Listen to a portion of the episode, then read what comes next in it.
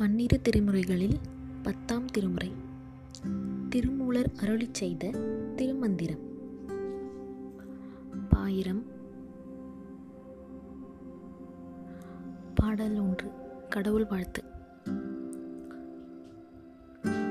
ஒன்று அவன்தானே இரண்டு அவன் இன்னருள். தின்றனன் மூன்றினுள். நான்கு உணர்ந்தான். ஐந்து வென்றனன்.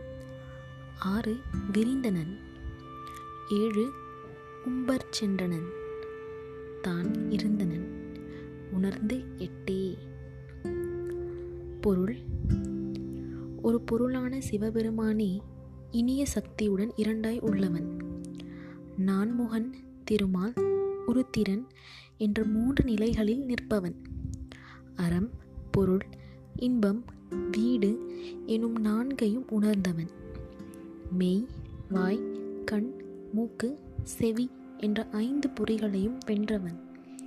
மூலாதாரம் சுவாதிட்டானம் மணிபூரகம் அநாகதம் விசுத்தி ஆஞ்ஞை ஆகிய ஆறு ஆதாரங்களில் விரிந்தவன்.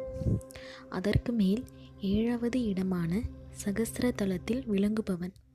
நிலம் நீர் காற்று தீ வான் கதிரவன் சந்திரன் ஆன்மா என்னும் எட்டு பொருள்களையும் உணர்ந்து அவற்றில் கலந்து விளங்குபவன். திருச்சிற்றம்பலம்.